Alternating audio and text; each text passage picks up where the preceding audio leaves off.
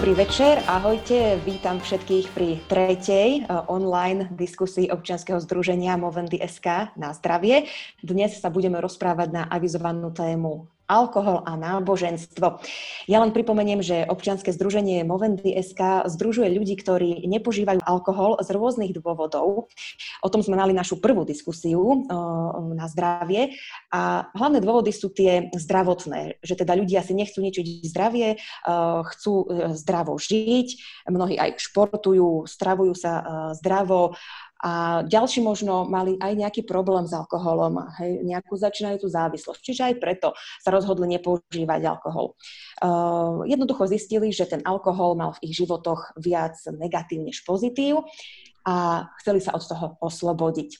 Uh, existuje však aj ďalšia skupina ľudí, ktorí, ktorá nepožíva alkohol a to sú ľudia, ktorí uh, nepijú alkohol z náboženských dôvodov, z náboženského presvedčenia. Napríklad islám je také náboženstvo, ktoré zakazuje svojim veriacim požívať alkohol. Uh, takisto napríklad kresťanská protestantská církev adventistov 7. dňa nepožíva alkohol, alebo teda svojim veriacim, nie že by zakazovala, ale neodporúča. Jednoducho budeme sa o tom aj dnes rozprávať. A takisto napríklad aj budhovská škola uh, nedovoluje piť alkohol a na buddhizmus nadviazalo aj duchovné hnutie Falun Dafa alebo Falun Gong a práve aj o ňom sa dnes budeme rozprávať, lebo práve uh, z týchto troch spomínaných náboženstiev, cirkvi alebo duchovných hnutí sme si pozvali do dnešnej diskusie hosti. Takže dovolte, aby som medzi nami privítala pána Bohumila Kerna z Cirkvy Adventistov 7. dňa. Má v Cirkvi na starosti koordináciu oddelenia zdravia pri Československej únii Cirkvy Adventistov 7. dňa a je tiež členom výboru výživy pri generálnej konferencii Cirkvy Adventistov 7. dňa. Dobrý večer, pán Kern. Dobrý večer, prajem, srdečne zdravím. Pán Kern, vy ste aj kazateľom v cirkvi? Áno, som aj kazateľ v súčasnosti na dôchodku. Šťastný na dôchodku. Ďalej tu vítam Azima Farhadiho za Islám. Azim, pekný večer aj tebe. Dobrý večer, prajem. Azim, ty pôsobíš v Inštitúte pre migráciu a komunikáciu v Bratislave však? Áno, áno. A odkiaľ pochádzaš a ako dlho už žiješ na Slovensku? Mm, pochádzam z Afganistanu, na, na Slovensku už žijem viac ako 20 rokov. Mm, tak to je už je pekný čas. Dobre, no a tretím hostom je Radoslav Herda, ktorý je praktizujúci duchovného hnutia Falun Dafa alebo Falun Gong. Pekný večer aj tebe, Rado. Ahoj. No a moje meno je Elena Koričánska a budem túto diskusiu moderovať. Pre všetkých, ktorí nás sledujú na Facebooku, tak nám môžete písať komentáre pod video, budeme ich počas relácie čítať. Samozrejme aj otázky na našich hostí, ak vás niečo zaujíma a chceli by ste sa eh, spýtať. Uh, takisto uh, členovia Združenia Movendy nás sledujú na Zoome, takže tí sa môžu kedykoľvek pripojiť takisto s otázkou a môžeme ich vidieť aj cez videočet. Takže pokojne píšte v priebehu vysielania otázky a dáme priestor potom aj v závere relácie priestor na otázky. Dobre, poďme teda hneď na ten prvý okruh. E, to by som ešte chcela tak e, o každom z tých náboženstiev si povedať pár takých základných faktov. Takže poďme opäť najskôr k pánovi Kernovi. Uh, predstavte nám církev adventistov 7. dňa. Ja som už spomínala, že je to protestantská církev. Tak nám povedzte tie základné vaše piliere viery alebo tie vieroučné body. Áno, tak církev adventistov 7. dňa je celosvetová církev. Je to církev protestantského hnutia, ktorá vyznáva to krédo protestantské krédo, vieroučné všetkých kresťanov, ktoré majú všetci kresťania spoločné. Takým typickým, typickým znakom pre církev adventistov 7. dňa je možno už samotný názov, ktorý znamená advent, adventisti, tí, ktorí očakávajú príchod a pripravujú sa na príchod Pána Ježíša Krista. A 7. dňa, že vyznávajú svetenie 7. dňa týždňa, to je soboty podľa starého zákona. To je taký zhruba význam toho slova církev adventistov 7. dňa. No a inak ako kresťanská církev uznávame e, ospravedlnenie z viery skrze obyť Pána Ježíša Krista.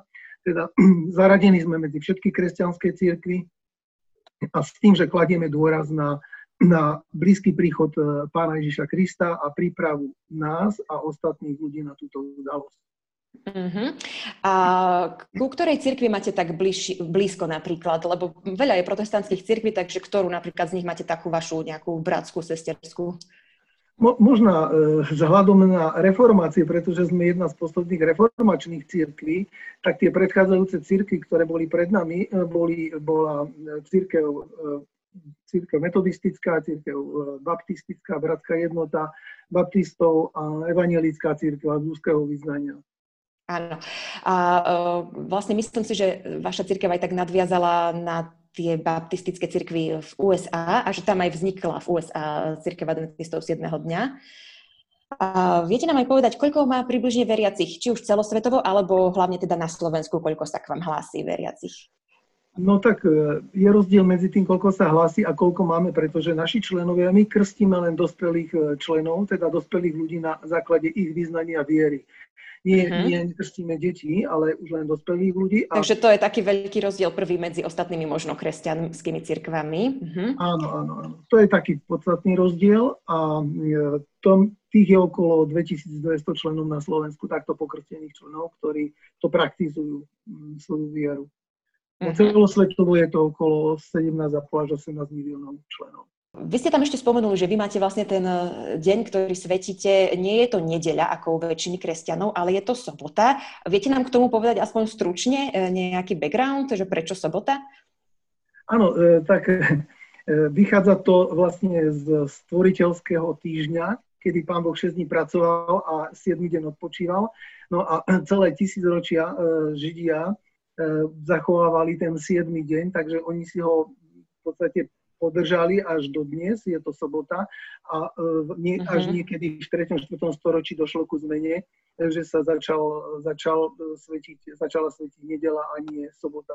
A podľa písma, podľa desiatich božích prikázaní, e, tak sme sa vrátili e, a vyznávame teda vernosť tomu štvrtému prikázaniu, ktoré je jasne napísané, že pamätaj na deň soboty, aby si ho svetil. Je to deň, uh-huh. ktorý je zasvetený, zasvetený vzťahu k Pánu Bohu a vzťahu k blížnym. Čiže v sobotu mávate aj bohoslužby, vtedy sa schádzate. Áno, v sobotu, v sobotu máme mm-hmm. bohoslužby. Dobre, e, vďaka za tento úvod a ideme teraz e, hneď na ďalšie náboženstvo, ideme k Azimovi. Azim, ty si teda moslimského vierovýznania, myslím si, že pri islame netreba to nejako veľmi predstavovať takto obširne a dohlbky ako církev adventistov 7. dňa, ktorú asi väčšina našich divákov e, nepozná, alebo možno o nej ani nikdy nepočula. Ale ja predsa len zopakujem také základy toho islamu, že je to jedno z najväčších svetových náboženstiev a hlási sa k nemu približne 1,5 miliardy ľudí na svete. Dobre hovorím? Áno, áno, presne tak. A mm, ty máš aj informácie o aktuálnom e, počte e, ľudí, ktorí žijú na Slovensku a ktorí sa hlásia k islamu. Koľko vás asi je? Um, na Slovensku um, aj podľa štatistického úradu, alebo aj bežné kontakty, čo medzi sebou máme, tak žijú viac ako 4500 do 5000 moslimov Uh-huh. A samozrejme, že to až už aj tretie, aj štvrté generácie, tak uh, žijú, tak najstarší moslim bol z 1962 alebo 3. na Slovensku, čo ešte žije a pracuje, ale uh-huh. uh, chcel som povedať, že na Slovensku máme aj hm, modlitebné, v Bratislave sú dve, potom v Martine a v Košiciach. Takže uh-huh to je taká krátka informácia o moslimov na Slovensku. A samozrejme, že medzi nimi sú viac ako 1700 lekárov a na veľmi známy univerzity ako Komenského, aj technický, aj v Košiciach technické univerzite sú pomaly mm, pár profesorov a docentov a nás ako učia. Takže moslimov akože sú súčasné toho spoločnosti. Mm-hmm. Vidíš, to si, to si dobre povedal. Ja si tiež spomínam, keď som vyrastala ešte v Prešove a u nás vo vchode tiež žil jeden pán doktor, lekár a tiež bol e, z moslimskej krajiny, takže predpokladám, že bol tiež moslimského vierovýznania. E, je to taká zaujímavá črta, že som chodia študovať medicínu e, ľudia z moslimských krajín. Povedz nám ešte o sebe trošičku, že ty si už spomínal, že si 20 rokov na Slovensku, prišiel si sem z Afganistanu a čo ťa sem priviedlo? Ako si sa sem dostal? No, ja keď som odchádzal vlastne z Afganistanu, tak tedy e, Afganistanu, hlavne v Kabule, čo som žil tedy, a obsadili Taliban. Takže mm, jednoducho tam nedalo žiť a deno, deno vojna, vojna som prijal, tak som chcel byť tam, nechcel som ísť z Afganistanu von, ale keď prišli Taliban, obsadili a ďalej išli na sever Afganistanu a mladí ľudia na sílu oni brali a poslali do toho vojna. Uh-huh. A ja som nechcel ísť do vojny, tak vtedy som musel jednoducho ísť opustiť Afganistánu. Takže som z Afganistánu som išiel a sa z Ruska potom som prišiel na Slovensko. Uh-huh. A, a ty Slovensko... si si to Slovensko vybral sám, alebo nejak, ako si sa dostal práve sem? No ja som, ja som tuším bol naivný, alebo som nevidel, že ja som myslel, že keď pôjdem pár rokov mimo Afganistanu, alebo by som, ak, by, ak by Boh dá, tak by som už študoval, aby som sa vrátil, keby som doštudoval, určite bude pokoj a sa vrátim naspäť. Mm-hmm. Ale už, už keď pozerám, už som pomaly šedevý a pozerám a to vojno ešte bude 100 rokov trvať, takže mm. neviem, že niekedy tu aj končí to vojna, tá vojna, mm-hmm. ale, ale hlavne, že ja som mal tu známosti na Slovensku a preto som bol rozhodnutý, že v Rusku, v Moskve alebo na Slovensku by som išiel. A keď som bol doma v Afganistane, tak vtedy som bol rozhodnutý, že pôjdem do Ruska, ak nie, tak pôjdem na Slovensku.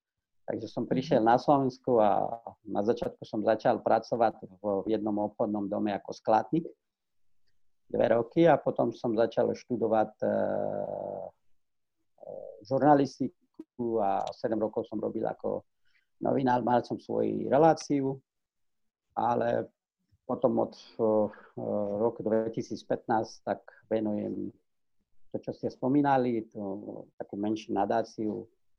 Inštitút pre migráciu a komunikáciu. Pre migráciu a komunikáciu. Čiže venujete sa tam migrantom, pomoci, možno aj utečencom a tak ďalej. Migrantom, utečencom, ale aj, aj chodíme s deťmi v školách, uh, diskutujeme o rôznych nových doboch problémov. Mm-hmm, fajn, super. No, ja si ťa pamätám aj zo žurnalistiky a myslím, že neviem, či už si bol vtedy skončený, keď ja som začínala tam študovať, alebo tesne sme sa nejak míňali. Aspoň tak z videnia si ťa pamätám. Uh, OK, takže to bol zase trošičku taký dlhší úvod, ale aby sme sa tak zoznámili. Uh, poďme teraz zase k Radovi. Uh, Rado, tak uh, k tebe idem rovno hneď s otázkou na to hnutie Falun Dafa, Falun Gong. To tiež možno ešte veľa divákov nepozná, tak si to tiež vysvetlíme. Ja len chcem zdôrazniť, že to nie je náboženstvo, ale je to duchovné hnutie. Tak nám povedz, na základe akých náboženstiev vzniklo, alebo z čoho, aké prvky v sebe spája a tiež také tie hlavné piliere. Mhm. Falun Dafa alebo Falun Gong bolo, vzniklo teda v Číne. Túto budovskú školu zverejnil mistr Li v 92. roku s takým raketovým nástupom tých praktizujúcich, že v 92. boli prvé prednášky a v 99. to cvičilo oficiálne v Číne 70 miliónov ľudí. V 99. následne, vzhľadom na ten obrovský počet ľudí, teda no, sa rozhodli ich označiť za triednych nepriateľov, čo v podstate poznáme aj my v tých socialistických krajinách, že keď sa niekoho, z niekoho mali strach alebo z času na čas chceli niekoho označiť za nepriateľa toho režimu, tak to urobili, chceli spustiť a spustili kampaň, očakávali, že do troch mesiacov teda všetkých praktizujúcich viac menej zničia pre nás sledovanie trvá viac než 20, myslím teraz 99, čiže viac než 21 rokov. Bohužiaľ je to veľmi tvrdo prenasledované a sú tam viaceré dôkazy na odoberanie orgánov z mŕtvych tiel, teda praktizujúcich, čiže má to takýto nejaký naozaj veľmi brutálny charakter toto prenasledovanie. Čo sa týka Falun Dafa alebo Falun Gongu, Falun Gong bol pôvodný ako keby názov v tej Číne skôr kvôli tomu, aby Falun Gong znamená veľký kung, veľký stĺp kungu alebo veľká, povedzme, keby som to veľmi zjednodušil, veľká energia. A vo chvíli, keď začal byť prenasledovaný a majster Lichunče odišiel alebo emigroval alebo utiekol proste kvôli tomuto prenasledovaniu teda do Spojených štátov amerických, podstate začal sa v podstate používať názov Falun Dafa, čo znamená veľký zákon. Veľký zákon alebo veľký budovský zákon my vnímame tak, že sa v tej kultivácii sústredujeme teda na dve veci, na mysel a telo, čo je asi zrozumiteľné. E, čo je typické pre Falun Dafa je kultivácia troch princípov pravdivosti, súcitu a znášanlivosti. E, veľmi zjednodušene pravdivosť, úprimnosť, čiže pokiaľ človek nie je pravdivý k sebe, nie je možné, nie je možné aby vykonával nejakú duchovnú prax, aby sa posúval dopredu. Súcit, láskavosť, otvorené srdce, čiže vnímame, že ak sa chceme venovať všetkým bytostiam, dá sa to jedine cez súcitné, láskavé srdce, treba ho kultivovať do najčistejšej ako keby možnej miery, keby som to tak veľmi, veľmi zjednodušil. A znášanlivosť znamená, že všetky tie skúšky, ktoré dostávame, vnímame ako veľmi dôležité, a sú v podstate pripravené pre nás praktizujúcich, berieme s veľkou vážnosťou a snažíme sa všetky tie skúšky vydržať.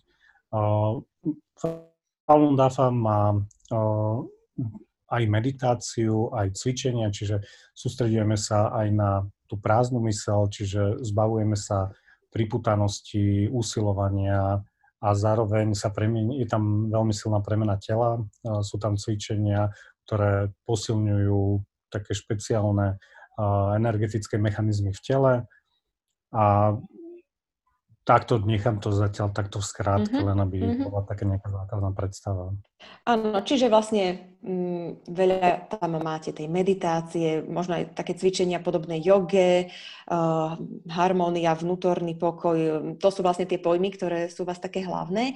Uh, spomenul si, alebo neviem, koľko máte teda prívržencov, koľko je teda tých praktizujúcich na Slovensku? Na Slovensku nás nie až tak veľa, orientačne možno okolo 100, 100 praktizujúcich, ktorých navzájom ako keď poznáme, ale dá sa povedať, že uh, Falun Dafa nemá členov, to znamená, že kdokoľvek, kto sa rozhodne, môže toto hnutie alebo toto učenie praktizovať sám, že ne, nepotrebuje nikam vstúpiť, nie sú tam nejaké rituály, ktoré by vyžadovali nejaký vstup toho člena do tej skupiny a zároveň tým pádom nemôže ani vystúpiť. Čiže nie je to organizovaná skupina do tej miery, ako sú povedzme iné náboženstva, kde ten vstup, vystúpenie a vstúpenie je významne ako keby jasnejšie.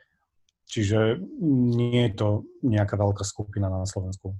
Uh-huh. A celosvetovo tam je koľko? Tam tých 70 eh, bolo v 99 niekde medzi 70 až 100 miliónov ľudí uh-huh, po celom sede, svete, čo je viac ako 70 krajín. Tá kniha bola preložená, Chuan Falun sa volá tá kniha, ústredná, a tá bola preložená do 38 e, jazykov. Čiže je to naozaj že mimoriadne široko rozšírené, uh-huh. ale áno, čo sa týka uh, vo vzťahu k islamu, tak určite sme významne menší, ale hlavne sme aj mladší.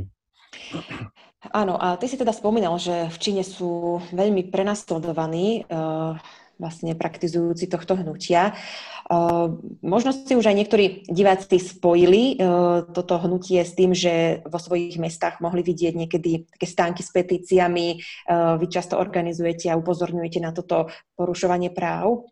Myslím, že aj v lete ste mali nejaké, boli ste v nejakých mestách zbierať petície. Čo sa potom s tou petíciou robí, alebo to je nejaká dlhodobá, alebo máte nejaký deadline? Je to dlhodobá petícia. Dá sa povedať ináč, že všetky tie náboženstva, ktoré ako keby z, z ich kraja vzniku, či to bolo uh, buddhizmus alebo kresťanstvo, tak vo, v, tom, v tom ich príchode naozaj vzniká taká veľmi silná ako keby odozva na tie hnutia. Čiže uh, aj táto odozva je naozaj že mimoriadne ako krúta a v podstate je to citlivenie voči tým hodnotám, ktoré v princípe sú naozaj že všeludské a v podstate ich cieľom, je to dlhodobá kampaň, to znamená, že pozbierame mm, tie podpisy, potom ich rozdávame prezidentke kvôli tomu, aby sa na základe toho mandátu od ľudí vedela rozprávať teraz s čínskym predstaviteľmi o tomto prenasledovaní. Je to taký štandardný demokratický tlak, ale dôležité pre nás je, aby sa ľudia vedeli mentálne oddeliť od toho zla, že považujeme to, keď ľudia to podpíšu alebo keď vedia, kde stoja, za veľmi dôležité pre nich samých. Uh-huh. Ešte nám povedz, ako dlho už ty cvičíš Falun Gong, alebo teda Falun no, Dafa, ty uprednostňuješ ja, tento pojem. Odkedy? 15 rokov a zároveň môj syn to cvičí so mnou 13 rokov a dcera, myslím, nejaké 4 roky. Čiže mm, sme taká malá rodinná skupina. No. Uh-huh. A keď nám to môžeš tak skrátke povedať, čo ťa k tomu priviedlo? Prečo si sa rozhodol?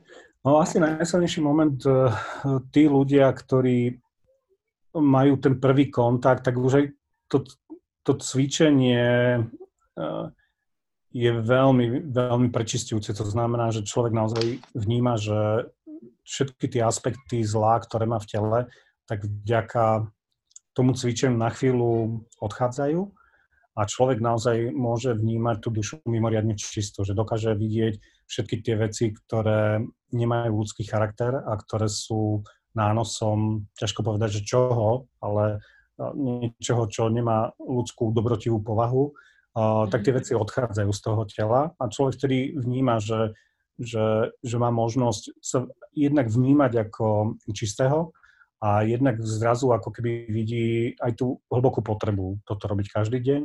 Podobne to mal aj syn, keď prvýkrát meditoval, tak po 20 minútach stál a povedal, že čo sa mi stalo, že všetko zlo zo mňa odišlo.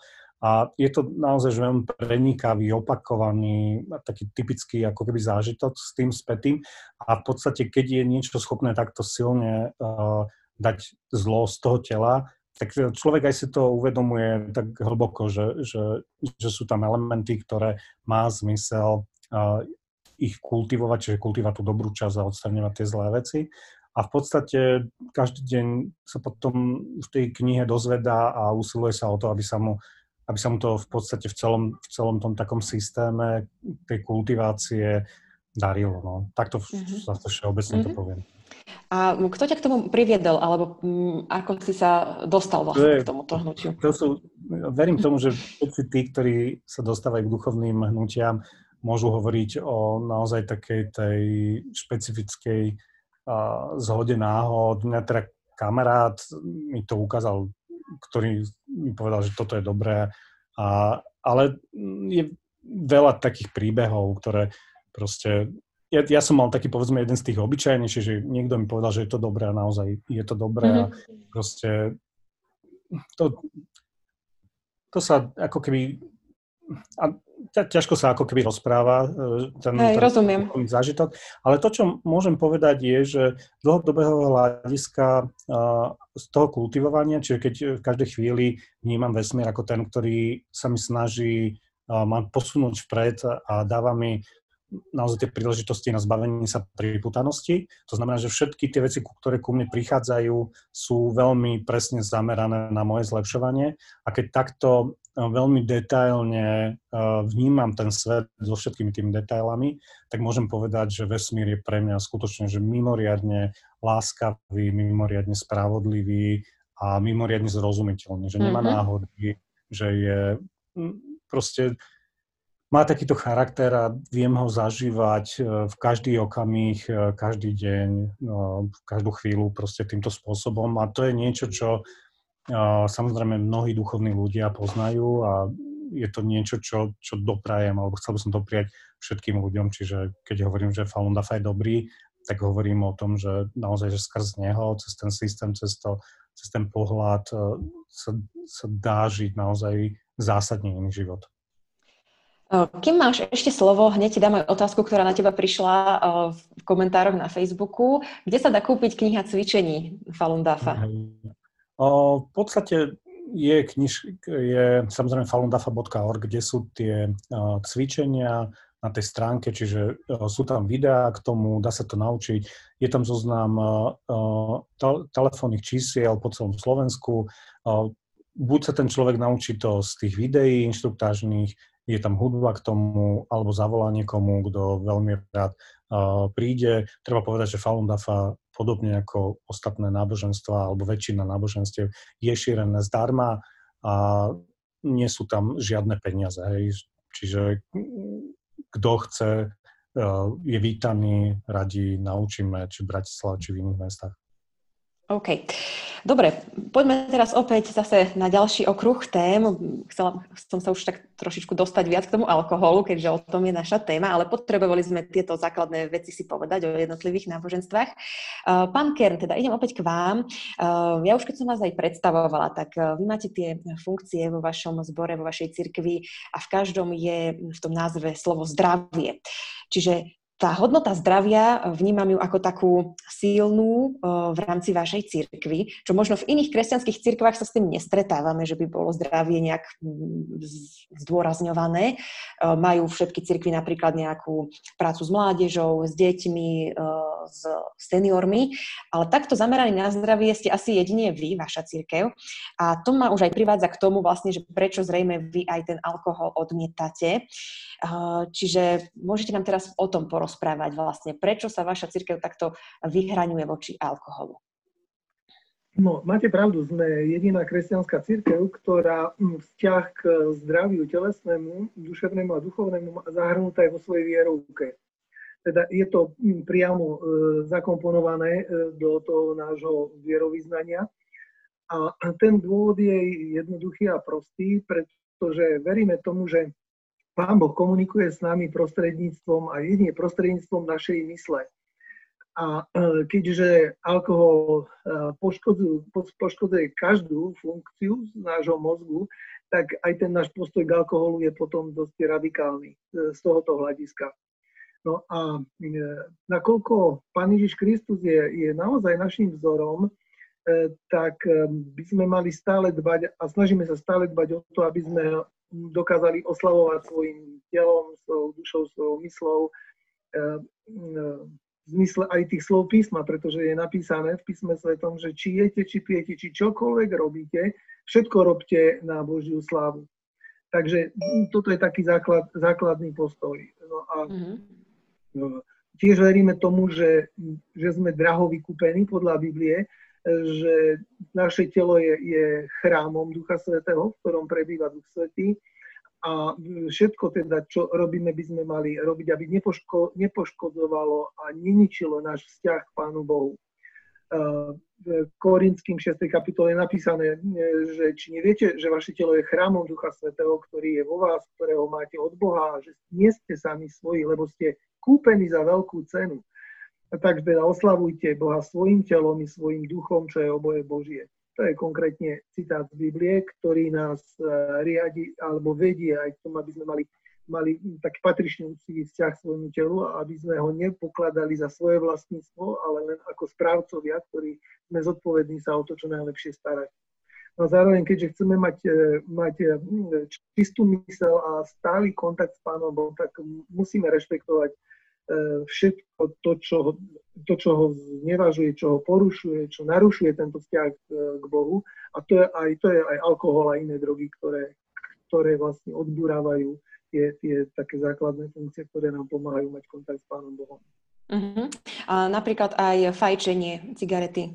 Áno, no alkohol, nikotín, kofeín, teín, proste všetky koncentráty, ktoré... Aj kofeín, spôsobom, čiže ani kávu nepijete? Aj kofeín, áno, aj kofeín. Mm. Všetko to, čo narušuje, e, čo narušuje naš, e, naše receptory a to, čo, to, čo proste poškodzuje mozog, tak odmietame. To je súčasť našho, našej filozofie striednosti, mm-hmm. že sa snažíme vyhýbať všetkému, čo škodí a veľmi rozumne užívať to, čo je prospešné. Rozumiem. Eh, rozumiem aj tým biblickým veršom, že teda telo človeka je chrámom Ducha Svetého a nemalo by teda ten chrám poškodzovať týmito eh, negatívnymi látkami.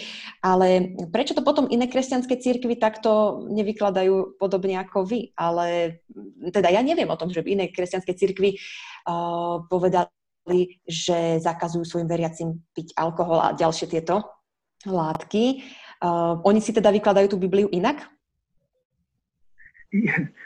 Nerád by som hovoril za iné kresťanské církvy, eh, môžem hovoriť za našu církev, uh-huh. ale eh, čo sa týka toho rozporu alebo toho rozdielu, v čom je, tak možno má trošičku taký eh, teologický podtón, hlbší teologický význam, pretože v samotnom, samotnej Biblii nachádzame určité miesta, kde Biblia spomína pitie alkoholu a ale v, v drvivej väčšine veršov, e, ktoré, kde je spomínaný alkohol, tak je spomínaný vo veľmi, vo veľmi negatívnom svetle a Biblia skôr varuje a ukazuje nám, aby sme týmto smerom nešli. Je tam veľa príkladov, kedy spôsobili pro, pitie alkoholu spôsobilo problém.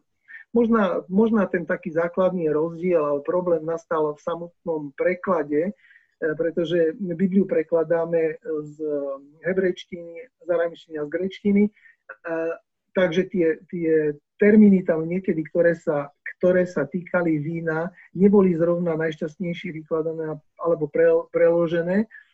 A e, tak ako napríklad v češtine víno sa používa aj na hrozno, aj na víno, takisto aj v hebrejčine mm-hmm. bolo, bolo, e, bola hroznová šťava vo všetkých jej podobách, či klasných alebo neklasných, e, výrazom jaň, teda bolo tam slovičko, ktoré sa používalo všade. A takisto nekvasené víno potom špeciálne sa používalo zo slovička týroš, Ehm, takto sa to prekladalo. No ale keď to išlo do grečtiny, tak eh, tam sa použilo, použilo slovičko ojnos, ktoré bolo tiež kvasené a nekvasené a bez ohľadu na to, aký to malo súvis alebo kontext. Mm-hmm. Takže tá Biblia popisuje niekedy to slovičko ako víno, ale len kontext ukáže a môže ukázať, či sa jednalo o alkoholické alebo nebolo alkoholické. No a mhm. potom, potom tam v starom zákone boli spomínané aj také mm, silné vína, teda kvasený nápoj z iného ovocia, z jačmeňa alebo piva, ďatlové, palmové a tak ďalej. Takže není to tak jednoznačne pomenované a to bolo tiež nazývané ako silné víno alebo, alebo v tom hebrejskom slovičku šekár. E, Izraelci napríklad nepoznali destilované liehové nápoje, tak ako ich my poznáme, tie tvrdé nápoje. Takže e, ani tento proces oni nepoznali, tak e, preto tam sú spomínané tie miernejšie formy alkoholu. No a naviac v Novom zákone je častokrát e, spomínané aj, aj tá hroznová šťava alebo už kvasené víno v rôznych formách zriedenia. Ako to by som sa chcela spýtať, lebo keď už ste sa dostali do Nového zákona, tak tam je aj ten príbeh, ktorý asi aj väčšina kresťanov pozná, keď Ježiš premenil na svadbe vodu na víno, keďže už im došlo víno. E, tak to bol ako jeden z tých zázrakov Ježišových. Tak to bolo aké víno? Alkoholické alebo nealkoholické? Áno, no keď ideme ako dôsledne do, do toho kontextu Biblie, tak práve tam je, práve tam je použité ako to, to slovičko, e, kedy ten správca tej hostiny hovorí, jak je to možné, že nakoniec si si zachoval ako to kvalitné, to čisté. No a to slovičko, ktoré tam používa e, to, na, na to kvalitné a čisté, je práve na tú čistú hroznovú šťavu na to, mm-hmm. na, to čist, na, na, na to zdravé, na to čisté, ktoré, ktoré ešte nebolo nakazené kvasom. No? Čiže a... ak si chcú niektorí e, veriaci kresťania o, um, ospravedlniť svoje požívanie alkoholu týmto príkladom z Biblie, tak nepochodia, hej? Lebo to bolo vlastne čisté, čistá hroznová šťava vlastne. Viete čo, no, ak si chcú ospravedlniť, tak si ospravedlniť na všetko. No. Ale ak chcú byť čestní a úprimní voči kontextu a ísť ako, že sám Pán Ježiš, keď, keď e, ho berieme ako príklad, tak nemohol nám dať mm. príklad v tom, aby, aby, si, e, aby používal nie, alebo aby doporučoval a používal niečo, čo v podstate celej Biblie zakazuje, alebo vedie úplne iným smerom. Mm-hmm. Len ťažko si je predstaviť, že by aj v kontexte ostatných veršov, kde, bolo, kde je o víne napísa, hrozne napísané, že niekaz ho, niekaz tú dobrotu, ktorú v sebe obsahuje tým kvasným procesom. Navi, mm-hmm. Naviac napríklad pamiatka Večere pánovej, keď bola, tak tam nemohlo prísť, prísť na stôl nič kvasené. Ani víno, ani chlieb, ano, lebo kvas bol symbol hriechu. Takže takisto sa jednalo o nekvasenú hroznovú šťavu. Ale ak niekto ne, nekladie dôraz na túto formu, ale skôr na obsah a nerieši, či bolo kvasené alebo nekvasené, tak ja by som sa nerad dotýkal ako ich pohnutok alebo, alebo výkladu tohoto. Toho, Rozumiem. Rozumiem. S tým procesom kvasenia, to som si študovala aj keď som čítala knižku Svetové náboženstva od Michaela Kína a študovala som si tam islam. A tam tiež sa spomínal ten proces kvasenia. A to nám možno aj Azim budeš vedieť ty povedať, vlastne či je to ten súvis s tým kvasením, nekvasením, alebo aký to má pôvod. Takže idem rovno teraz už k tebe, Azim. V tom islame, ako vlastne vznikol ten zákaz alkoholu? Viem, že od začiatku to tak možno nebolo, až neskôr sa to dostalo do Koránu. Mm, áno, v islame tak jasne povedané, že kvasené, nekvasené, ale e, prečo moslimovia vlastne nekonzumujú alkohol? Mm-hmm. A musím povedať dôvodom, absencie e, od alkoholu je to Bože nariadenie, ale všetko sa začalo od e, hijratu alebo cestu Mohameda, proroka, mier a požehnanie s ním a z Meke do Medina. A keď mm-hmm. dostal do Mediny a Medina tiež ako bežné iné meste vtedy, tak samozrejme, že ľudia pili alkohol a hazardové hry, ale aj, aj, aj drog. Tak to všetko je na, na úrovni, bolo v meste tak všetci ľudia, ale samozrejme, že viacerých ľudia z toho mali veľa problémov a, a choroby tak e, keď e, prorok dostal do Mediny, tak e, viacerí ich spoločenci prišli za prorokom, mier a požehnaný s ním a tu presne hovorili o tom. Prvý hadis Mohameda, ako slovo Mohameda, že o liehviny, že alkohol nie je liek, ale choroba. Takže vtedy prvý, prvý verš e, e, zjavil, Eh, že samozrejme, že to nebol úplne zakázaný alkohol, ale bolo, že pred modlitbe, ale v modlitbe nemôžete piť alkohol a počas modlitbe byť vlastne opitý. Mm-hmm. Ale, ale viacerých e, ľudia. Tak ja si myslím, že tedy bolo, je to logické, pretože moslimovia 5 krát sa modlia a si myslia tedy, že na to, na to píte alkohol je nebudú čas, pretože 5 krát, keď sa modlí človek denne, a kedy by pil alkohol. Jasné. Ale, sam, ale sa, samozrejme, že tedy pili. Samozrejme, že niektorí aj bližšie e, e, prorokovi miera požehnaní s tým, tak tiež oni tiež pili. Ale mm-hmm. z mhm. toho tak jednoducho nebolo tak. Potom druhýkrát e, trošku opresnili, aj, aj na tretíkrát. Napríklad Imam Azam a, nech Boh s nimi je spokojný a prišli a vyjadrili tu negatívny toho alkoholu, keď, keď e, nebudeme hovoriť o drogách alebo hazardných mm-hmm. a, a tiež vyjadrili. Tak išlo ďalšie, zjavil ďalšie veršu, je to 40 a neviem, že aj po arabsky čítam alebo nie, to netreba, tak ak, ak treba v komentári, aby som to aj dal aj presne. A, a samozrejme, že tu úplne nebol, nebol stačujúci. A na tretíkrát, keď veľmi skrátim, nechcem dlho hovoriť, že na tretíkrát e, sa stalo, že e, tiež jedno z e, e, spoločníci proroka Mohameda Miera a požehnaný s ním, že keď pozval v svoj dome niektorých priateľov a a tam sa samozrejme, že okrem čo obedovali, večerali, tak aj spili. A keď mm-hmm. sa prišiel do mešitu počas modlitebne a on čítal jednoho verš hajatu zle.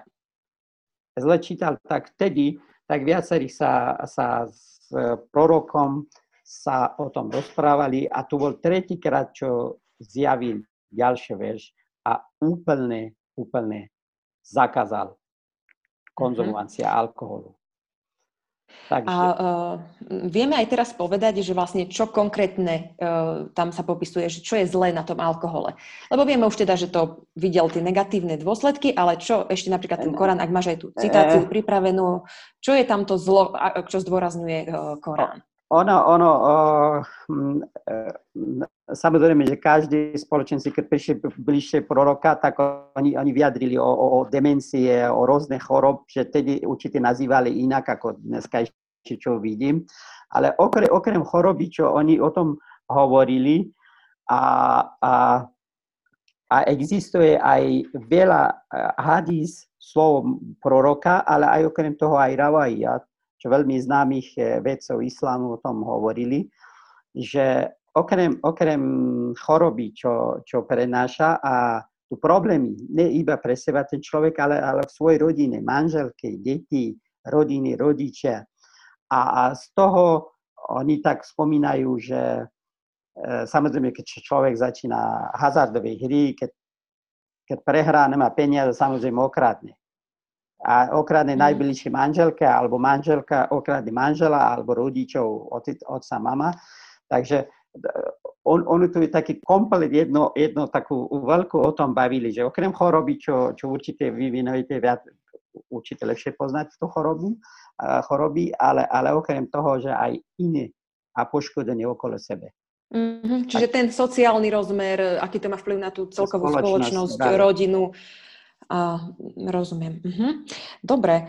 Uh, čo ešte okrem alkoholu a tých hazardných hier, ktoré si tu spomínal, čo ešte je také zakázané v islame? Uh, všetci no. vieme asi o tom bravčovom mese. Uh, ono, ono, tedy o ne, ale to najdôležitejšie bolo alkohol, hazardové hry a drogy. To sú, to uh-huh. sú rovnakí rovnaký e, na také pozície stoje, že to, to totálny islám uh-huh. zakázal. Ale Áno, lebo majú ten rovnaký efekt. Hej. Mesto tiež sú zdôvodnení a veci zdôvodňuje rovné náboženstvo iné, ale tu si myslím na iné debaty. E, ja som si prečítala len tak, takú zaujímavosť o tom, lebo ja som nerozumela tomu, že prečo je zakázané bravčové meso, až keď som si študovala podklady na túto dnešnú reláciu, lebo e, súvisí to s tým procesom toho kvasenia, že aj ten alkohol teda je produktom tých kvasených e, ovocí a to teda je akože zakázané a zároveň, že prasce jedia hníjúcu potravu, a odpadky. Čiže tiež je tam ten hnilobný proces a preto vlastne sa to dostáva do toho prasaťa a preto je to bravčové zakázané. Takže to, to bo, tak konečne sa našiel ten spoločný menovateľ, ale to len tak na okraj. Ehm, dobre, ďalšiu podobnú rovnakú teda otázku chcem položiť aj Radovi. Mm. lebo sme si vysvetlili teda základy Falun Dafa a už môžeme šípiť, že asi tá meditácia naozaj si nemôže podávať ruku s alkoholom, ale tak povedz nám ty, prečo teda Falun Dafa považuje alkohol za nepripustný? Jednak je to tiež explicitne napísané v našej knihe. My patríme teda medzi 84 tisíc budovských škôl, ktoré, z ktorých len pár ako keby momentálne poznáme. Ale to, čo chcem povedať, je, že tu sa priamo v našej knihe píše, že budovská škola nedovoluje piť alkohol. Ak my vlastne praktizujeme zbavovanie sa všetkých príputaností, tak je úplne prirodzené, že alkohol robí úplne presný opak. Čiže my na základe pitia alkoholu sa stávame návykovými a v konečnom dôsledku celá tá naša práca, ktorá v určitom zmysle, keď sa kultivujeme k tým k, k tým trom hodnotám, čiže pravdivosti, súcitu a znášanlivosti, tak u nás v, to znamená to isté, ako keď sa kresťania vracajú k Bohu. To znamená, že u nás vnímame, že čím viac sa zbavujem toho zlého, tým bližšie sme k stvoriteľovi, máme ako pojem stvoriteľa u nás. A v určitom zmysle každý praktizuje to cíti, že keď mu pribúda karma, alebo keď nerobí tie veci v súlade s vesmírom, tak mu pribúda karma a keď naopak veci dokáže brať úprimne, pravdivo, súcitne, ale najmä znášanlivo, tak tú karmu spláca a vyčisťuje uh, nie len telo, ale aj ten vzťah tomu vesmíru. Čiže sú tam všetky tie také živé, živé uh, vzťahy s tým duchovným vesmírom, ktoré verím tomu teda, že majú aj ostatní duchovne kultivujúci ľudia. Alkohol na mnohých úrovniach proste rozbíja telo, vzdialuje od toho vesmíru. A čo je pre nás asi najdôležitejšie, je tá čistá mysel. Bez tej, u nás tá prázdnota, budov, budovská prázdnota alebo taoistická ničota, čo sú ako keby z týchto dvoch smerov v podstate Falun Dafa je na nich postavená, tak keď chcem sa vráciať k tej eh, prázdnote alebo tej ničote v tom najpozitívnejšom zmysle, hej, a, mhm, tak hej. Eh, neviem si predstaviť, že, že by som ako keby sa namotával, alebo že by som tam mal blúzne, alebo som nemal pevnú mysel, alebo niečo podobné. A hlavne z dôvodu, že tá vedomá mysel je najdôležitejšia pre mňa v tom živote. Ako náhle by som mal mysel poškodenú drogami, čiže vrátanie drog, alkoholu, fajčenia alebo niečo podobného, tak ja môžem vykonať veci, ktoré ma úplne stopnú v tom najdôležitejšie, čo mám v tom živote, čiže v tom návrate tomu stvoriteľovi, povedzme kľudne, povieme tak všeobecne k Bohu alebo k tomu vesmíru. A uh, ako náhle by som v nejakom zmenenom stave vedomie vykonával skutky, ktoré by som ktoré by sa už potom karmicky nedali splátiť, znamená, že celá moja existencia, celý môj život, všetko kvôli čomu som dostal telo, sa vlastne stáva zbytočným. Čiže vlastne neviem, nie som schopný naplniť ten život. A z môjho pohľadu ten návrat eh, k tomu stvoriteľovi, k DAFA, k, k tomu vesmíru, je úplne to kľúčové, čo tu vlastne v tom Rozumiem. živote robím. Mm-hmm.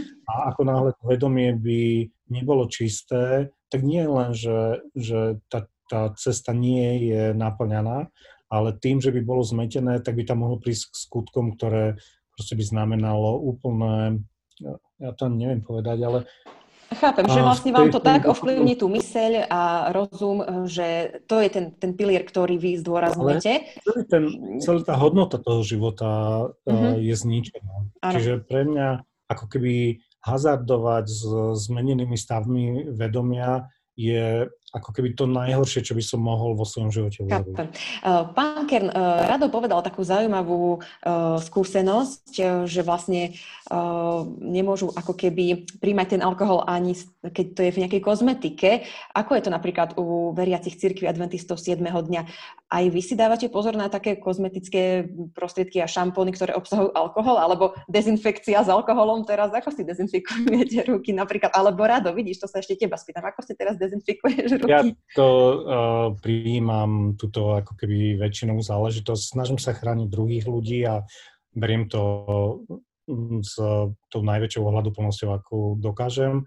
Snažíme sa, uh-huh. u nás vo Foundafa máme taký princíp, že my nesmieme spôsobiť druhému situáciu, ktorú by on nevedel zvládnuť. A to naozaj znamená, že mimoriadnú citlivosť vo, voči všetkým, a neviem, verbálnym, neverbálnej komunikácii, aby sme toho druhého naozaj, že tak neiritovali, tak nedraždili, tak eh, nedostávali do situácie. Mm-hmm. Čiže aby... nejdeš do kontaktu s ľuďmi vtedy a uh, rozumiem. Ale, mm-hmm. ale príjmam aj, uh, čiže dezinfikujem si ruky a snažím sa byť veľmi, veľmi ohľadoplný. Jasné. Dobre, takže to sme len skočili do reči pánovi Kernovi, takže nech sa páči, ako je to teda u vás? No tak tam máme to taký dvojaký pohľad, e, alebo by som to rozdelil na dve časti. Jeden je taký pohľad na alkohol ako na, chemi- na chemický prvok, na technickú záležitosť, e, ako na e, dezinfekciu rozpúšťadlo, ktoré sa používa, používa v lekárnictve. Používam ho tiež na rozpúšťanie propolisu, robenie uh-huh. tinktúr propolisových, alebo e, extrakty z rôznych liečivých bylín a vtedy sa tie e, byliny používajú ako, ako liek e, v kvapkách alebo v malých lyžičkách. Uh-huh. Takže to je jedna oblasť, kde sme v úvodzovkách akoby tolerantní pre alkohol, používanie alkoholu, či už je to dezinfekcia, alebo ako lieky, alebo ako liečivo. No a obdobný postoj máme, čo sa týka konzumácie alkoholu, tak tam je nulová tolerancia tak, e, a to je práve z hľadiska jak zdravotného, tak aj z duchovného.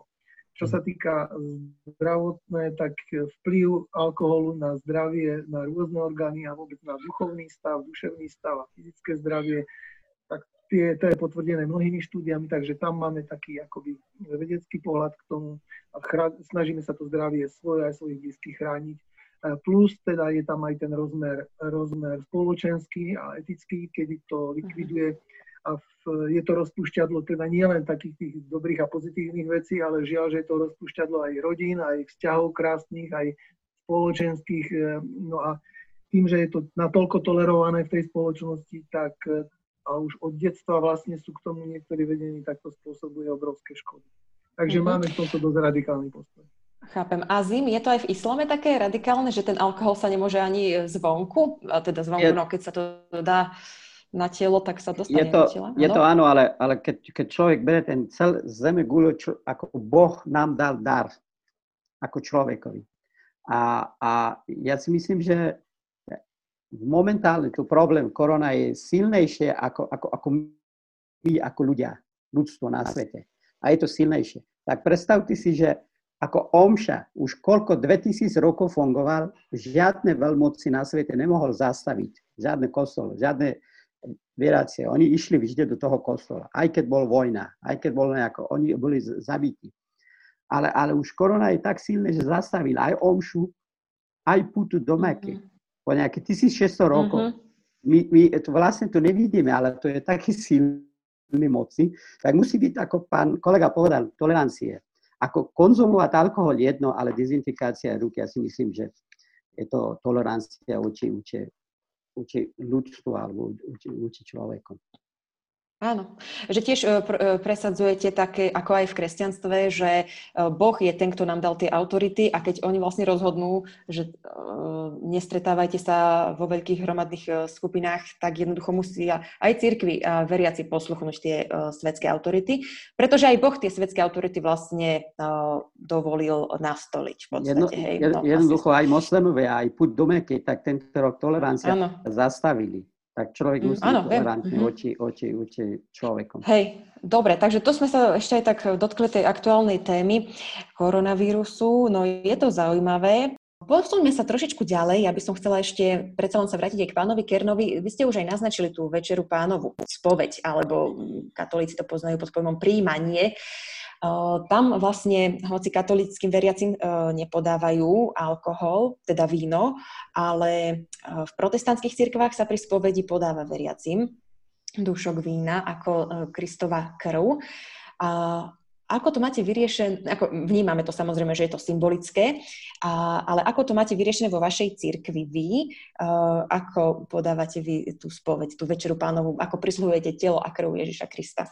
Áno, tak ako protestantská církev vyznávame slavenie Večere pánovej podobovi, to znamená aj chlieb, aj víno, ako, ale to víno je nealkoholické. To znamená, že to je čistá hroznová šťava. Takže je to, je to nealkoholické. No. My to používame vyloženie nealkoholické a chlebík je nekvasený. S tým, že veríme tomu, že počas tohto obradu už v starom zákone, v starožidovskej e, tej terminológii tam nemohlo prísť nič kvaseného, pretože kvas bol symbolom hriechu. Mm. Takže aj mhm. chleby boli nekvasené, aj víno bolo nekvasené.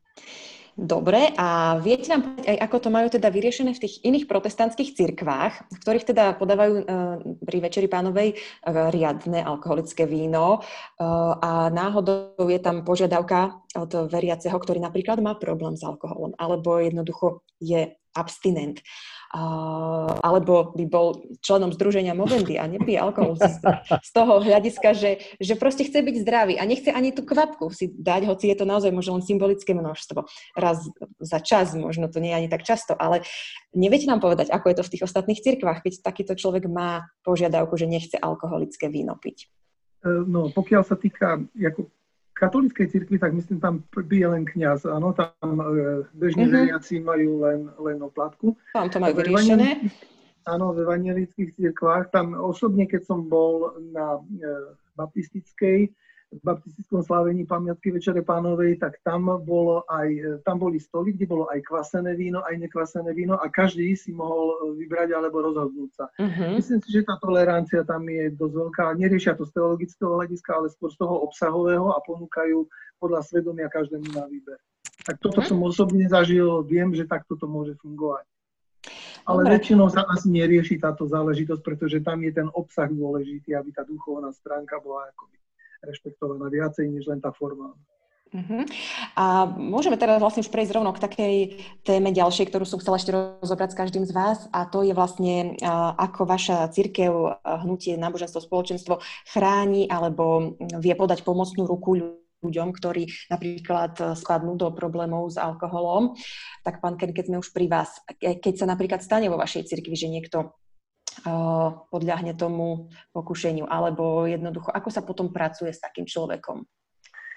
No, vzhľadom na to, že to máme akoby e, zahrnuté tej našej vierovke vzťah k zdraviu a e, vzťah k e, takej telesnej, duševnej, duchovnej harmonii, tak naozaj sa snažíme pomôcť ľuďom už tým, že im radíme, aby, alebo učíme ich, akým spôsobom majú možnosť zmeniť svoj životný štýl, celkový životný štýl, aby e, najskôr predchádzali tomu, ale keď už niekto má s, takým, s týmto problém, väčšinou tak to nie sú, nie sú akoby naši členovia stáli, pretože uh-huh. ten, kto sa stáva členom cirkvi, tak ten sa zrejme s otázkou alkoholizmu a alkoholu vysporiada ešte pred vstupom do cirkvi. Takže Jasne. v samotnej cirkvi neriešime akoby takéto, takéto ťažké problémy. Keď nehovorím, že by okrajovo nemohli byť, ale, ale väčšinou, väčšinou sa snažíme pomôcť ľuďom, ktorí, e, ktorí to priznajú ešte na začiatku a sa chcú sa toho zbaviť, pretože tým, že ich vedieme k zdravému spôsobu života, k zdravému životnému štýlu, tak sa ich snažíme e, praktickými krokmi doviesť k tomu, ako môžu odbúrať v tom prvom kroku najskôr tie koncentráty, ako je alkohol, kofeín, nikotín, teín. E, no, robili sme protifajčiarské odvykové semináre, teda proti tabaku, takisto e, do toho spadajú aj proti drogám, či už je to alkohol alebo iné závislosti dosť sa venujeme práve tomu, ako, akým spôsobom pomôcť mladým ľuďom, aby sa dostali z rôznych závislostí. Máme na to svoje semináre a snažíme sa vydávať publikácie, knihy, aby a osobným kontaktom pomáhať týmto ľuďom, ktorí sú závislí akékoľvek forme. E, dokonca máme, máme v našej, organi- v našej cirkvi máme organizáciu, ktorá sa špeciálne venuje, e, venuje závislostiam. Je to Medzinárodná komisia pre prevenciu alkoholizmu a drogovej závislosti. A táto, mm-hmm. táto medzinárodná komisia sa snaží o podporovať vedecký výskum všetkých e, fóriem intoxikácie, či už sa to týka nápoja, tabaku, drogami, aj, aj ich takých tých fyziologických, duševných alebo morálnych účinkoch, e, ktoré majú na jednotlivca. E, no a táto organizácia e, školy lektorov, školy lekárov a snaží sa pomáhať ľuďom tak, na, naozaj takými praktickými, praktickými krokmi.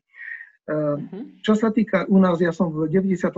roku založil občianske združenie Život a zdravie, ktorého cieľom je práve pomáhať ľuďom na, naštartovať taký ozdravný pre, pre, tej primárnej prevencii taký ozdravný, zdravý životný štýl, aby predchádzali rôznym chorobám a keď už ich majú, tak aby ich vedeli, akým spôsobom ich je možné liečiť a ako je možné e, sa odvykať. Dodnes školíme lektorov tiež z e, ako, ako oni môžu pomáhať ľuďom v závislostiach. Zakladáme kluby zdravia po mestách, kde môžu chodiť ľudia a ak majú nejaké problémy, tak sa snažia tí naši lektori im praktickými krokmi pomáhať. Ako sa môžu a...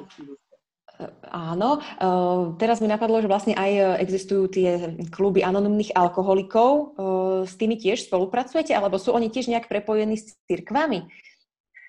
No, e, či sú tie kluby alkoholikov prepojené, anonimných alkoholikov prepojené s priamo s cirkvami, e, neviem, akoby formálne, ale ideovo, duchovne asi áno, pretože majú tam také 12, 12 krokov, veľmi dôkladne prepracovaný systém, ako sa z toho alkoholizmu dostať.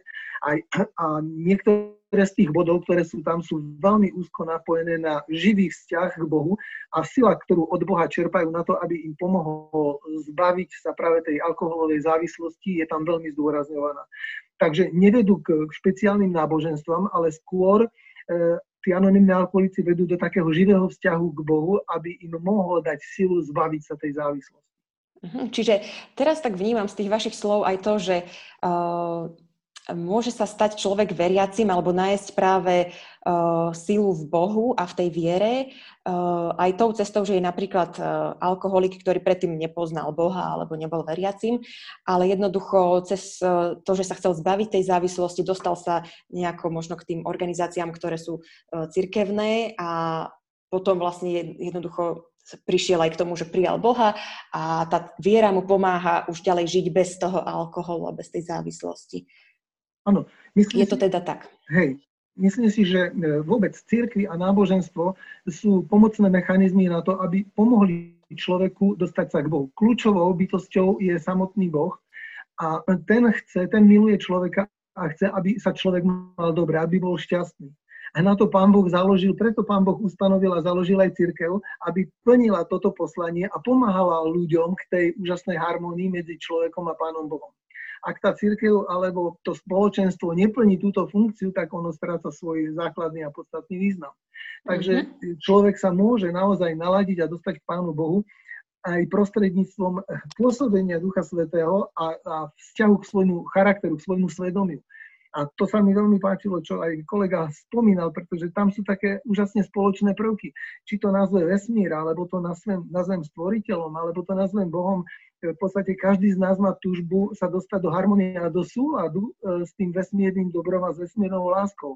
A ak mi k tomu pomáha církev, Biblia, a ak mi ukazuje aj na cestu, e, ktorou je to možné dosiahnuť, no tak je to úžasné.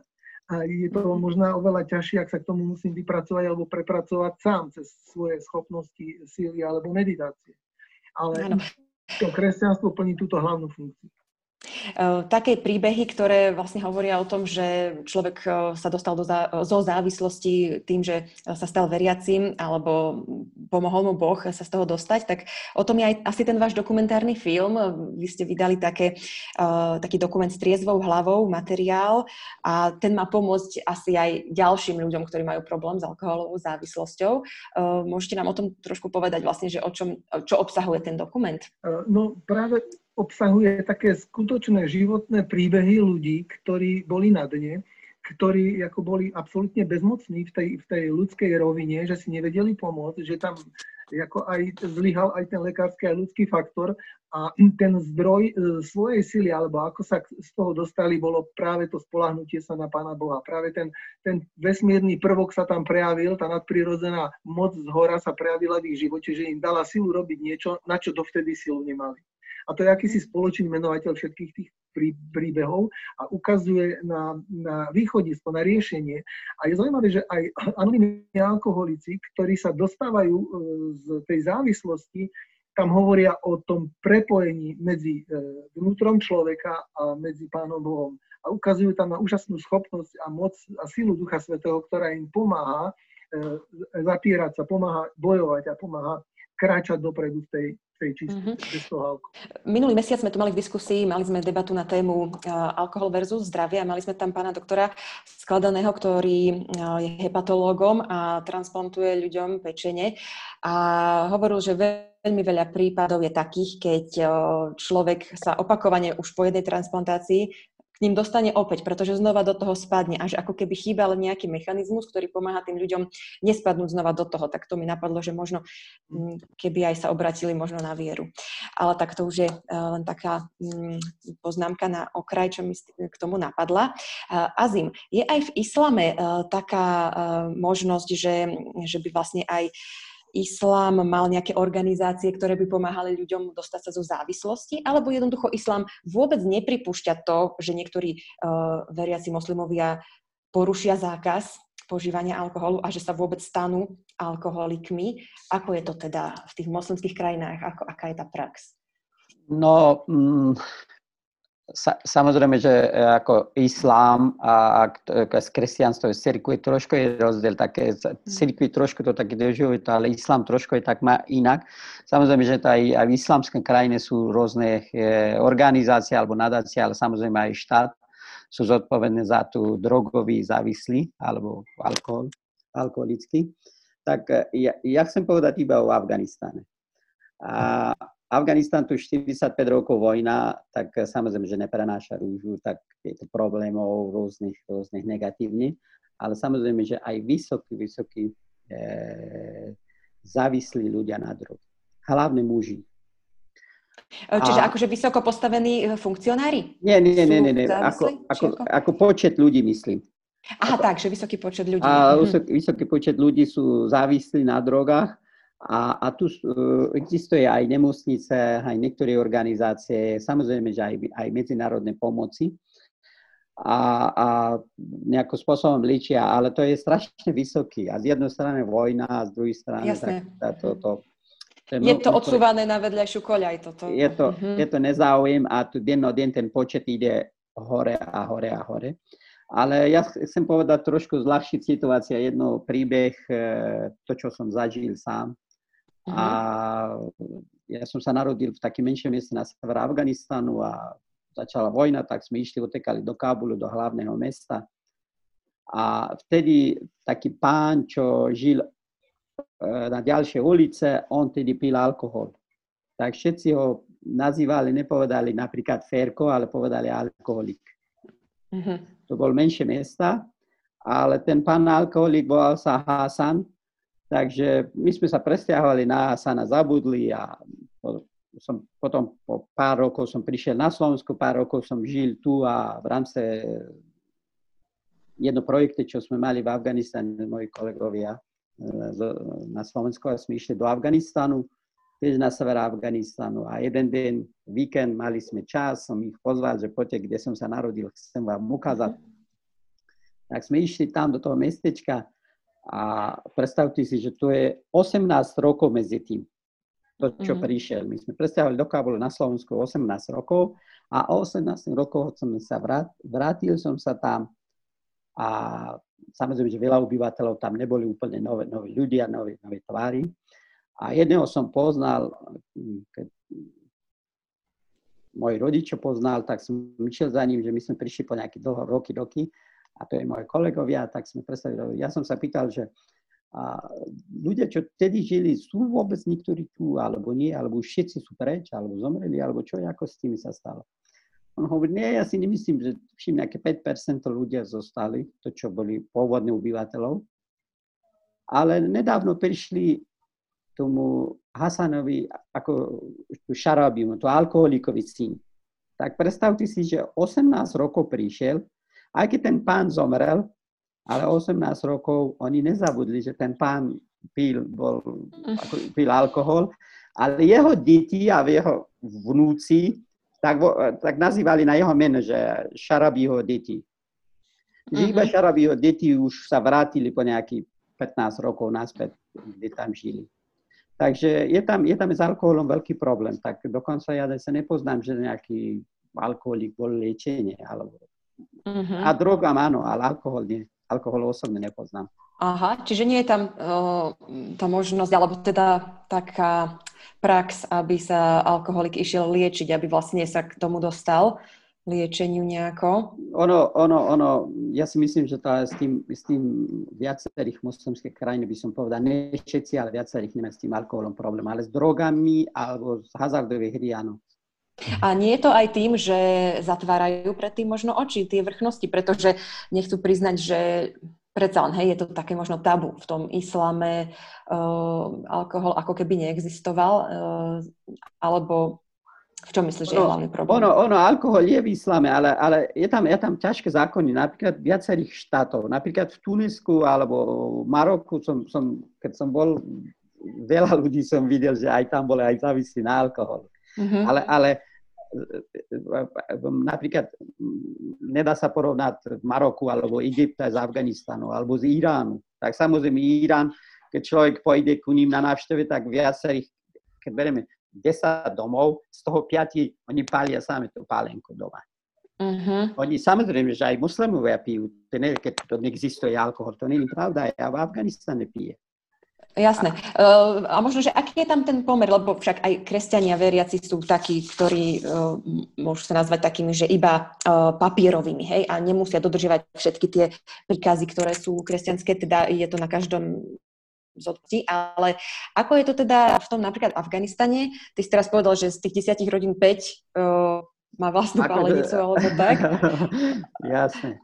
A keď ty ono... poznáš napríklad ostatných moslimov nejakých, dajme tomu aj týchto na Slovensku, uh, sú to takí verní moslimovia, že nepijú alkohol, alebo... Je, je.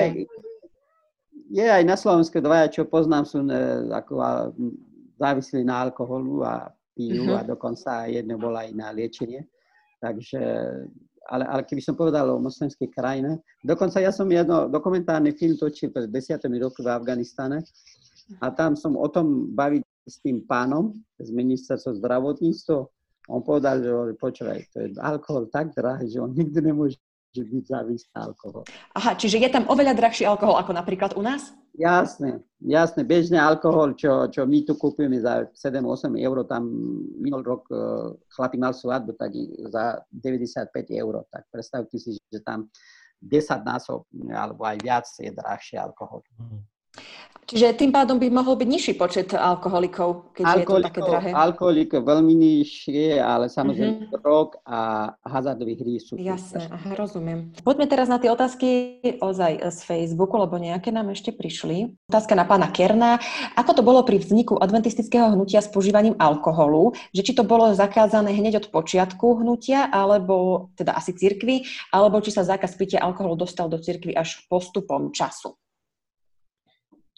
Áno, adventné e, církev adventistov vznikla z, adventného, z predadventného hnutia, z Millerového hnutia, ktoré sa potom po nesplnených proroctvách, nenaplnených proroctvách v tom čase rozpadlo na také tri veľké časti. E, tá jedna z najmenších častí zostala skupina adventistov, ktorí, adventistov 7. dňa, ktorí e, z počiatku ne, nemali také svetlo o zdravotnej reforme, ale boli, boli to väčšinou e, vierovýznaním baptisti a metodisti, ktorí, e, ktorí vyznávali tú vierovku a teda nemali v tej zdravotnej otázke nejaké veľké poznania svetlo. To prichádza až po roku 1800, skoro 20 rokov neskôr, 1863-67, v tých rokoch prichádza svetlo o zdravotnej reforme a taký prvý krok spravil tiež e, Baptista, ktorý, ktorý pri, bol, bol veľmi silný e, abstinent a oni šírili už v tých počiatkoch také, také silné protialkoholické hnutie, abstinentské hnutie, ktoré zachvátilo celú Ameriku vtedajšiu.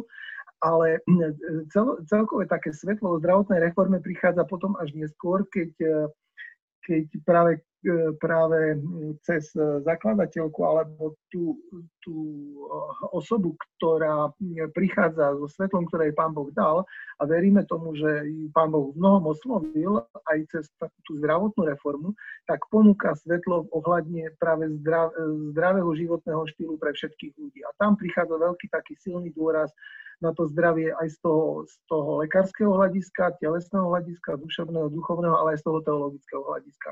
Takže v tých začiatkoch úplných tých prvých 20 rokov tento to svetlo nebolo až takéto skôr prichádzalo z toho, z toho celoplošného protialkoholického hnutia, abstinentského hnutia a až potom neskôr prichádza po tých 60 rokoch e, dôraz na to zdravie telesné, duševné aj duchovné, aj z toho teologického hľadiska. Mm-hmm. Čiže e, keď bola církev založená v 1863, tak ešte nejakých 60 rokov to trvalo, kým sa to tak vykryštalizovalo. No, no v 63. už jasne definovala tú zdravotnú reformu. Už, už prichádza, to bolo. Už, už to bola tá reforma, okay. Uh-huh. A preto aj napríklad, e, napríklad tí prví, prví výrobcovia zdravých potravín, či už to bol konflex, vyrábanie konflexu alebo používania strukovín a tak ďalej, bez mesitej stravy, E, to boli všetko akoby začínajúci adventisti, ktorí kladli dôraz na takéto veci. Uh-huh. Dobre. E, chcela by som sa ešte rada spýtať, um, teda praktizujúci vo Falun Dafa už samo sebou teda nepožívajú alkohol, keď sa teda už dostanú vlastne na, na túto cestu, ale um, máte možno aj vy medzi tými vašimi uh, teda nie že členmi, ale praktizujúcimi, a tiež nejaké možno príbehy, že bol nejaký bývalý alkoholik alebo človek, ktorému robil problém alkohol a toto mu pomohlo, toto cvičenie mu pomohlo. Že, Vieš o takýchto? Takýto, viem, že niektorí fajčili, to stopli. Akože u nás je to také, že to praktizovanie, som to ako keby tak priblížil, že u nás je napríklad závisť, čo si človek proste povie, že však závisť, tak u nás odkultivovanie všetkých koreňov závisti uh, musí až do takej miery, že, že, že musíme nachádzať v každom každej malej myšlienke, v každom neviem, pozretí, v každom náznaku a tak ďalej, lebo je to jedna z takých uh, primárnych vecí, ktorá nám neumožňuje vstúpiť do toho falun dafaraja, hej. A pre nás je dôležité naozaj, že vládnuť tej čistej mysli do takej čistej miery, aby sa nám celá tá cesta na tej vysokej úrovni podarila. A teraz neviem si predstaviť, lebo v podstate závislosti sú z môjho pohľadu teda postavené na citoch, čiže povedzme na tom, ako sa cítime strach, šťastie, radosť, ja neviem, rôzne tie, neviem čo všetko, ako keby sa tam melie. A dá sa povedať, že keď, je, keď má človek pevnú a čistú mysel, tak on skutočne má ako keby taký, taký pozitívny pokoj v tej duši a on nie je ani pripravený niečo povedať, niečo myslieť a už vôbec nie niečo konať. A pre mňa ako keby je, je to také, že s tým fajčením v Chuan Falune sa píše, že, že o, tí, čo čítate tieto riadky, tak keď sa rozhodnete teraz skončiť s tým fajčením, tak uvidíte, že to budete môcť urobiť hneď. Že, lebo v tých slovách je proste aj niečo navyše, čo umožňuje tým ľuďom toto urobiť. Ak ste sa zbavili mhm. alkoholu, už ho, one, a uh, je to, nazvem to, že taká nielen kontrola, ako keby, lebo u nás je samozrejme aj kultivácia reči, ale v končnom dôsledku je tam najmä kultivácia toho neusilovať sa o veci. Hej? Neusilovať sa mať dobre, neusilovať sa niekde byť, neusilovať sa niečo do, dosiahnuť a tak ďalej. A zažívať ten pokoj a byť skutočne ako keby v tom pokojnom tele citlivý na všetko, čo nás obklopuje. A uh, my takéto tie veci nemáme. Máme áno, objavujú sa tam priputanosti, povedzme, v tej sexuálnej oblasti, to môže byť pomerne zložité pre praktizujúcich. Nemáme problémy s alkoholom, s fajčením, ani s drogami. Čiže Čiže vy nemôžete mať teraz ani programy, ktoré by to s tým niečo robili? Na, na úrovni toho, ale samozrejme vediem uh, Združenie Slovenský pacient, veľmi nám záleží na zdravom životnom štýle. Uvedomujem si, že imunita je, uh, všetky tie diery v imunite sú postavené na rôznych emóciách ale v končnom dôsledku um, aj tak vnímam, že, že keď sa pozerám na tú karmu, to znamená, že uh, na, na tú energiu, ktorá v nás vzniká a ktorá vzniká na základe našich uh, uh, činov, ktoré nie sú v súlade s vesmírom, alebo kľudne um, s Bohom a tak ďalej, tak v tej chvíli proste vzniká ten hriech. V Slovenčine existuje také, že niečo ma škrie. A toto je v tom, to, toto, keď niekomu ako keby popisujem, že, že čo to znamená proste urobiť nedobrú vec, tak nás to potom škrie a tie veci proste potom je zložité dostať z tela von a potom tie veci skutočne v tom tele vytvárajú, čo viem, zápaly, vytvárajú priestor pre tú, tie poruchy imunity, ide to k rakovine alebo teda tým spomínaným zápalom. Čiže tie procesy sa tam oslabia, spustí sa toto telo, nie je stabilné a tak ďalej. A Čiže toto sú nejaké procesy, ktoré viem z toho, ako vediem teda občianske združenie Slovenský pacient, že sa stretávam s lekármi, robíme odporúčania pre pacientov a tak ďalej. No, a v podstate mhm. pre, pre mňa to byť morálny je naozaj že mimoriadne dôležitá vec, lebo v tej, v tej, v tej chvíli človek naozaj ne, nezhromažďuje zlé veci v tom tele a nemusí ich potom veľmi cez utrpenie vlastne splácať. Nemusí potom to telo čistiť od tých vecí. A hovorím, že praktizujúci Falun Dafa naozaj že bývajú zdraví. A je to tým, že splácajú tú karmu, že, vy, že tá imunita, celé to telo je proste čisté. A u nás ani tie veci, že či meso, zelenina, alebo tak proste nesmieme mať ako keby priputanosti k mesu, nesmieme byť na tých veciach závislí keď niekto si chce dať meso a nie je na ňom závislý, môže si dať, je mnoho vegetariánov u nás, čiže mm-hmm. ale to, čo je ako keby dôležité, je tá priputanosť. Tá, tam Dobre, Rado, budeme sa musieť posunúť okay. Rozumiem. Ďalej. Eh, je to veľmi zaujímavá filozofia a myslím, že podstatu sme pochopili aj vysvetlili dostatočne. Ešte tu máme otázočky z publika, preto by som chcela dať krátky priestor predtým, než skončíme. Je tu ešte otázka na pána Kerna. Eh, keďže sme hovorili o tom procese kvasenia, tak eh, pýta sa nás niekto, že či kváskový chlieb sa tiež považuje za škodlivý, keďže tam prebieha ten proces kvasenia. No, určite sa nepovažuje za škodlivý. E, pokiaľ ten človek nemá zdravotné problémy a nemá nejakú veľkú citlivosť na tento kvások, mm-hmm. tak e, z tohoto hľadiska nie je škodlivý. A nemáme ani tzv. rituálnu nečistotu. To znamená, že neveríme tomu, že by pri, e, pri pamiatke dochádzalo k nejakému rituálnemu znečisteniu, pokiaľ by tam mal niekto aj kváskový chlieb, alebo pokiaľ by nemal k dispozícii nekvasený chlieb a mal by kvasený a používal by kvasený, tak neveríme v takú tú rituálnu nečistotu. Takže mm-hmm. asi takto. Dobre, ešte jedna otázka, zrejme na vás všetkých, alebo teda kto sa bude chcieť vyjadriť. E, pomáha samotný fakt, že človek praktizuje alebo sa radí k nejakému náboženstvu tomu, aby bolo ľahšie pre ňoho nepožívať alkohol na Slovensku, alebo je to ešte ťažšie? Čo myslíte? Podľa mňa je to určite pri Falun Dafa je jednoduchšie, lebo ako náhle človek uh, vidí tie priputanosti, ktoré sú živnou pôdou pre závislosti a dokáže sa ich naozaj, že častokrát lusknutím prstov zbaviť, tak potom ďaleko ľahšie zvláda všetky typy problémov uh-huh. a hlavne ich nerieši závislostiami. Áno. Pán Kern tiež vlastne hovoril o tých príbehoch, keď Boh pomohol a viera človeku zbaviť sa závislosti. A Azim, ako je to možno v islame? Islám jasne, jasne povedal, že vlastne čo prináša byť závislý alkoholom, takže lepšie by byť bez alkoholu, by človek bol úspešnejší. Tam Áno. niečo dať vlastne. Áno, o, dobre. O, aha, aha, možno to bolo ešte myslené tak, dostala som upozornenie ešte z Facebooku, že nebola tá otázka myslená na závislosť na alkohole, od alkoholu, ale o tej alkoholovej norme. O tom, že vlastne ako napríklad na Slovensku máme úplne bežné na každom kroku. Ponúkanie alkoholu na, na oslavách, svadbách, reklama na alkohol je na každom druhom billboarde.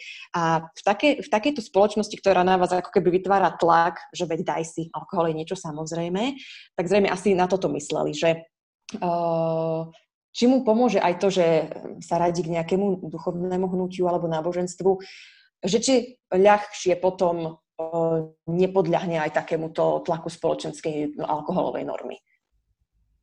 Pán Kern, možno vy viete povedať aj z, no, za vašich veriacich? No, možno, že aj z vlastnej skúsenosti, pretože do 24 mm. rokov som nemal s tým problém, potom som uveril a prijal som, prijal som aj tieto, tieto záväzky a robil som to vo vzťahu k Pánu Bohu, robil som to ako prejav mojej lásky, vďačnosti a vernosti voči Pánu Bohu.